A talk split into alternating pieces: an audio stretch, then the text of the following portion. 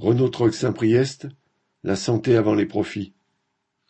Mardi vingt-huit novembre, en équipe du soir, à l'usine Pont-Essieux de Renault Trucks à Saint-Priest dans le Rhône, des travailleurs ont été pris de malaise et ont dû subir des contrôles à l'hôpital, si bien que l'usine a été évacuée une première fois.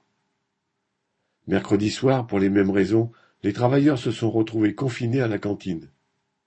Et finalement, le jeudi, la direction a décidé de fermer l'usine et de mettre tout le monde en chômage technique afin de procéder à des analyses. Vendredi 1er décembre, alors qu'officiellement rien n'avait été trouvé, la direction a fait reprendre le travail vers 18 heures. Une quarantaine d'ouvriers se sont alors mis en grève jusqu'à la fin du poste pour protester contre le manque de garanties de sécurité, d'autant plus que les malaises continuaient. Beaucoup de bruit court. Il est question de présence de monoxyde de carbone, de brûleurs mal réglés. Lundi 4 décembre, la direction a fait installer des capteurs dans les ateliers et sur certains travailleurs, et le travail a repris. Pour elle, l'urgence est de fournir l'usine de Bourg-en-Bresse en pont et essieux, car elle a dû fermer une journée par manque de pièces.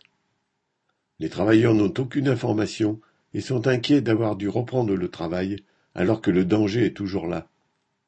Cela provoque des interrogations des discussions et une grande méfiance à l'égard de la direction, car des symptômes continuent à se manifester. Correspondant Hello.